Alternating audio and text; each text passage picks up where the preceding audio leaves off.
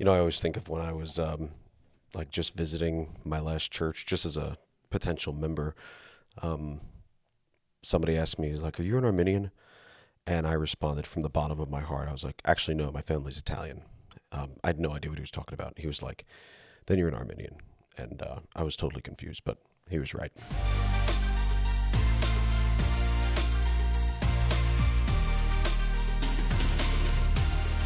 Well, welcome to the Ask Anything podcast because some things are better said than read. My name is Peter LaRufa, and today I'm going to be answering this question, which was asked on my Instagram stories a few weeks ago. Do you agree with any of the five points of Calvinism? Why or why not? And so this definitely falls into the category of things that are better said than read, I think, um, because when anybody asks me about uh, Calvinism, uh, the first thing that I ask them is to explain to me what they're referring to. Because lots of times, in fact, I would say most times, when I hear what they're referring to, it's not what I believe. And so, technically speaking, uh, with what we're about to get into, yes, I would be categorized as a five point Calvinist. But there's a problem with the name in and of itself, just the, the name Calvinist.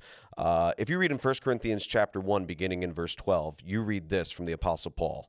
What I mean is that each one of you says, I follow Paul, or I follow Apollos, or I follow Cephas, or I follow Christ. Is Christ divided? Was Paul crucified for you, or were you baptized in the name of Paul? And so Paul is expressing his concern for the church at Corinth because there were divisions among them, and people were showing a great allegiance to these human beings. And we know that the best of men are men at best. And so while I understand what the term Calvinist means and why I could still technically refer to myself as a five point Calvinist, I'm not crazy about the term because I don't want to declare my allegiance to any one human being because just like me, they're a, they're flawed, and I don't want to say that I line up with everything they've ever said or everything they've ever done.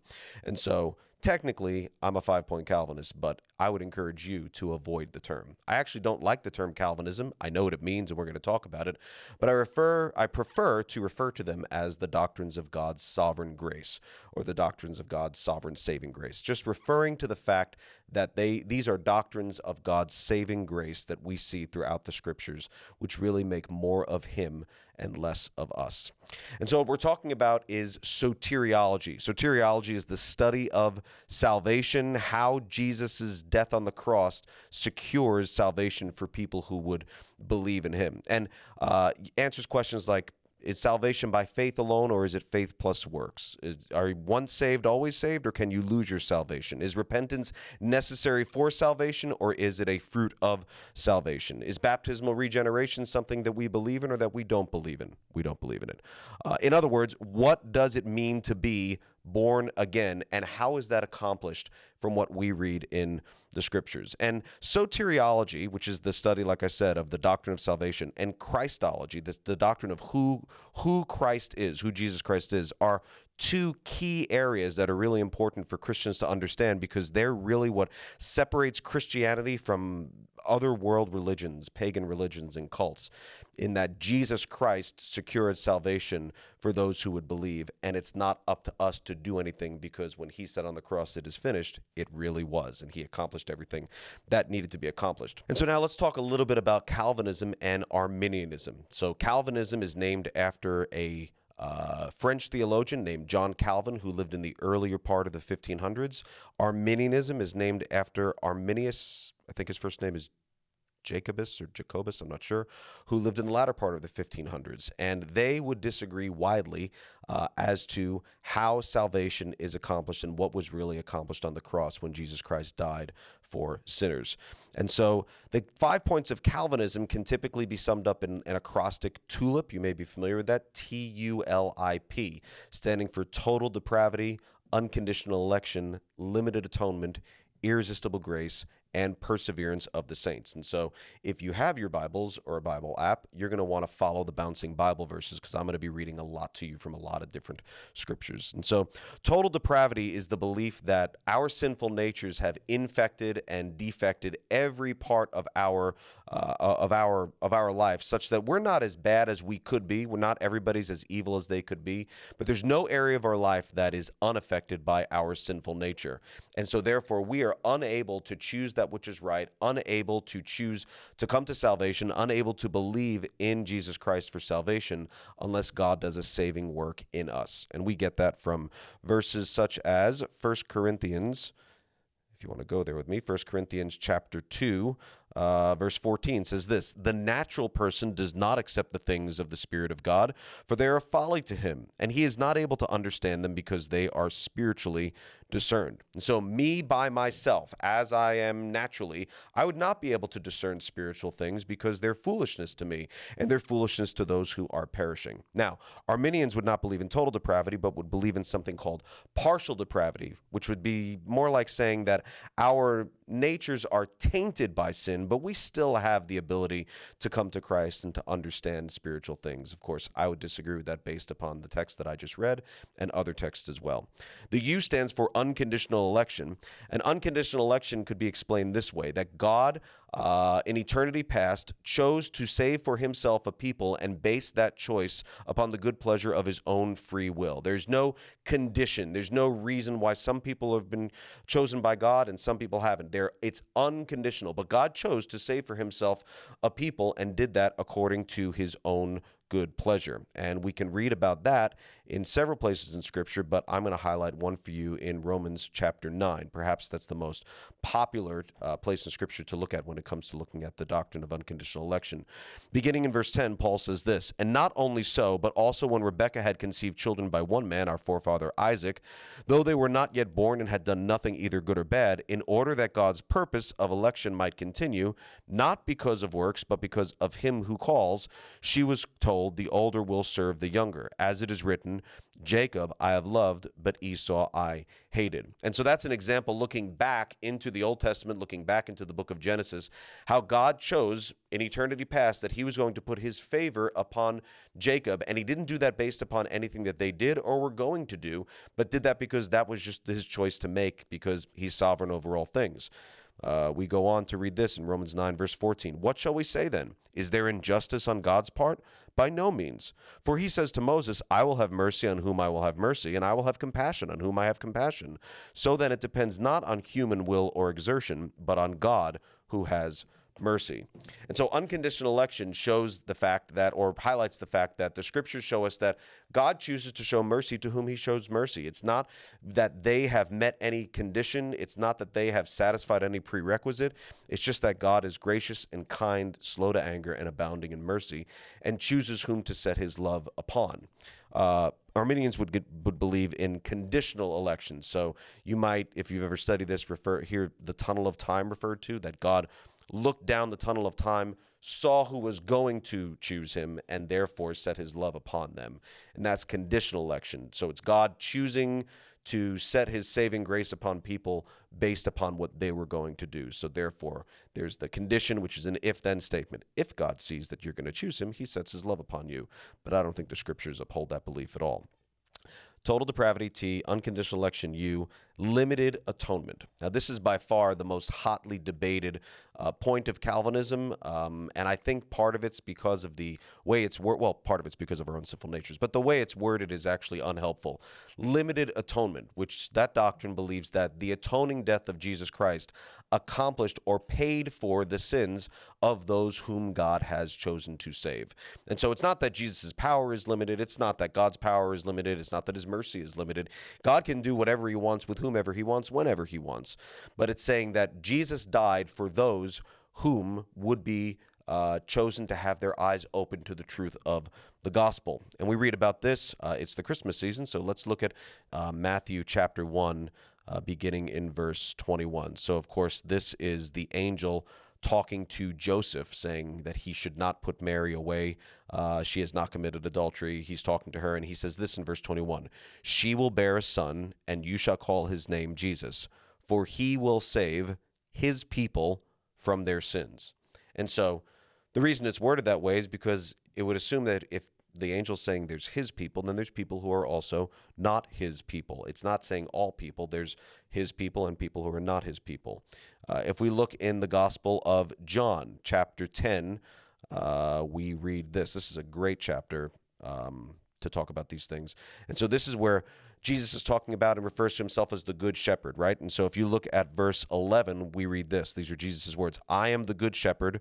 The good shepherd lays down his life for the sheep. And just, I don't know much about shepherds, but shepherds had a flock that they protected, that they were willing to die for, that they were going to provide for, but it was their flock. It wasn't just that they loved sheep, they loved their sheep. If you skip down to verse 14, uh, Jesus says, I am the good shepherd. I know my own, and my own know me.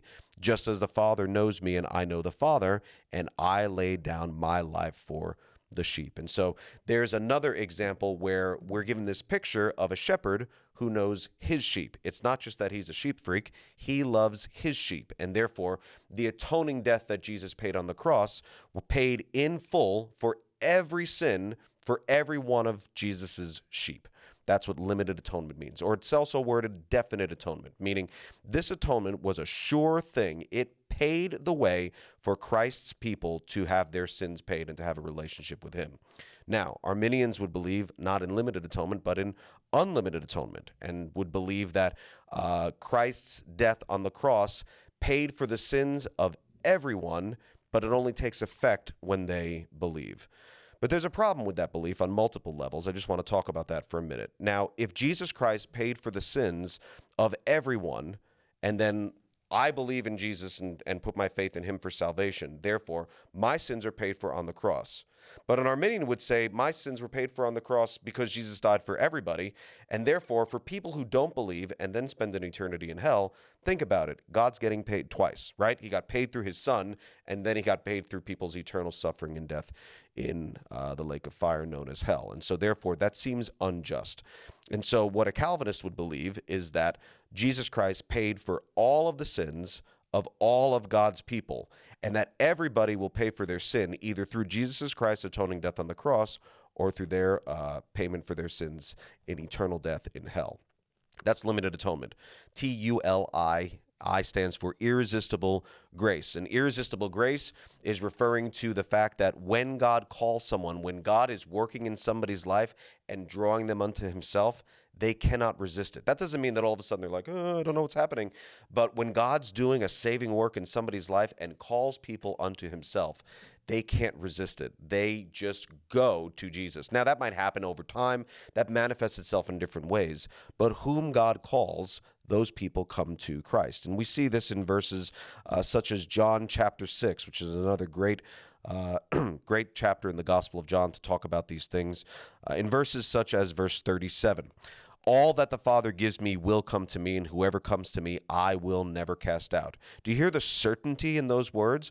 All that the Father will give, so again, this overlaps with some previous points, right? That God has given Jesus people from the foundation of the world, from in eternity past, He has given Jesus people that were going to be His. And He says, All that the Father gives me, not might, not I hope, but will come to me, and whoever comes to me, I will never cast out.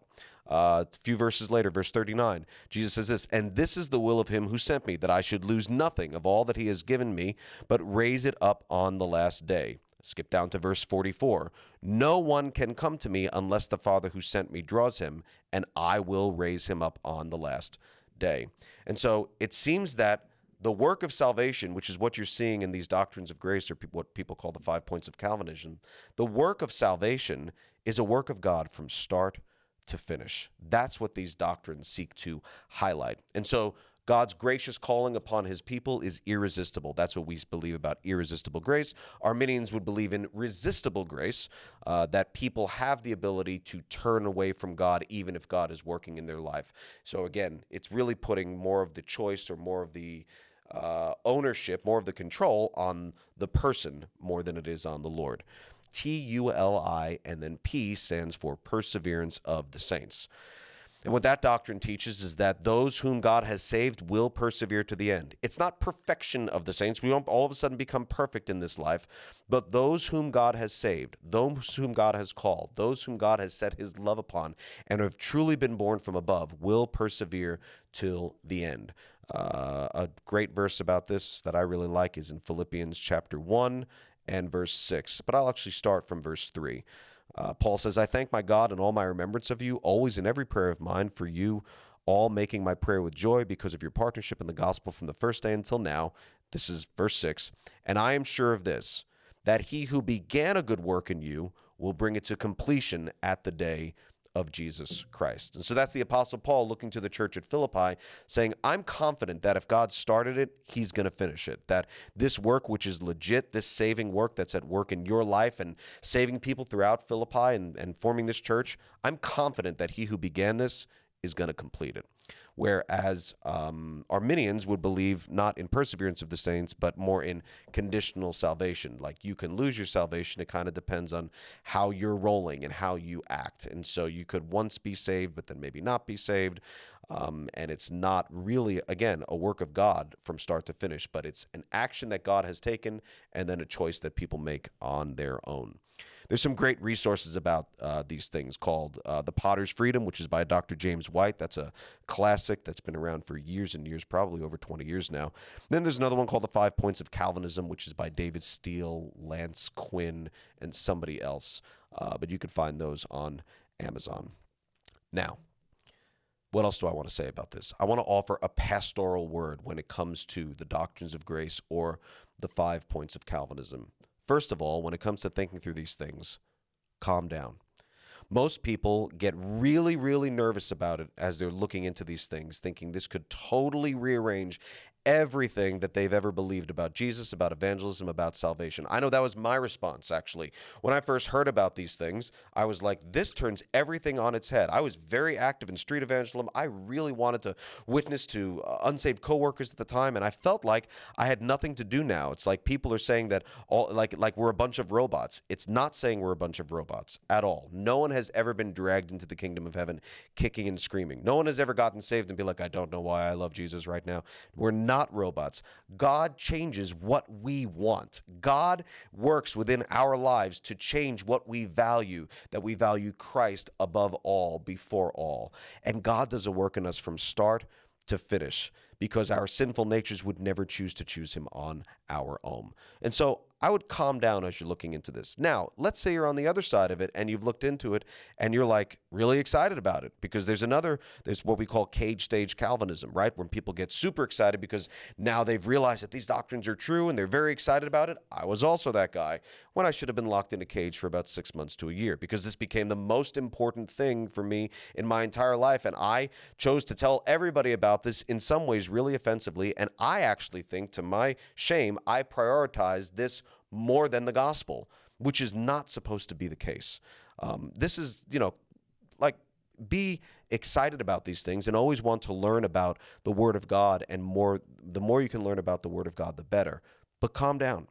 Don't fear it going into it, but don't get too excited that you become a monster coming out of it as you study these things if the Lord draws you to these same conclusions. And so I would say, calm down. Uh, also, I would say study the word for yourself. Um, it's helpful to maybe hear somebody talk about it like this, but really study the word for yourself and look at these things, look at the verses uh, in their context, and really understand what God is saying through His word. God wrote His word to be clear.